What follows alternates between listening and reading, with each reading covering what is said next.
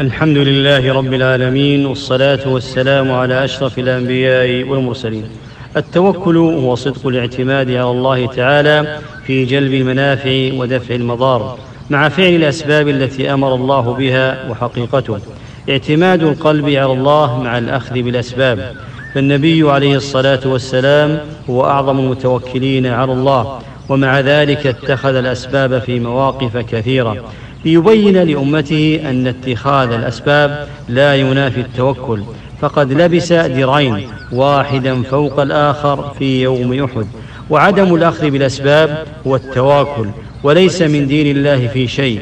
يقول ابن عباس رضي الله عنهما: كان أهل اليمن يحجون ولا يتزودون ويقولون نحن متوكلون، فإذا قدموا مكة سألوا الناس فأنزل الله تعالى: وتزودوا فإن خير الزاد التقوى، رواه البخاري.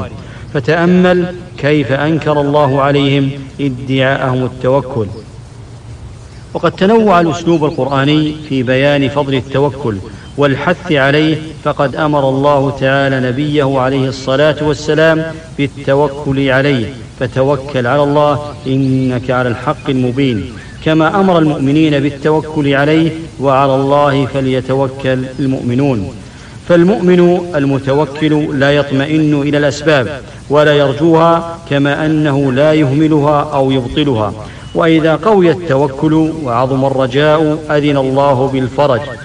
أم موسى ألقت ولدها عليه السلام في اليم ثقة بالله وامتثالا لأمره، فإذا هو رسول.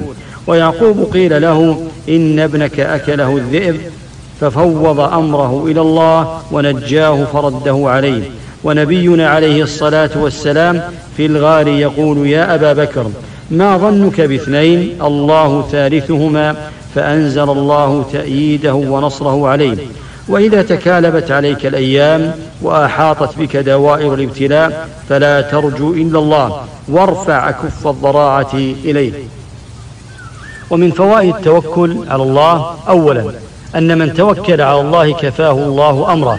ثانيا، أن من توكل على الله استشعر معية الله معه. ثالثا، دخول الجنة بغير حساب. ورد في فضل التوكل أنه يدخل بسببه 70,000 من أمة محمد عليه الصلاة والسلام. رابعا، ارتياح البال واطمئنان النفس، فالمتوكل يأمن من الانهيارات النفسية. خامسا، الرضا، وهي ثمرة التوكل، فإن من توكل على الله حق التوكل رضي بما قسم الله له. هذا والله أعلم، وصلى الله وسلم على أشرف الأنبياء والمرسلين.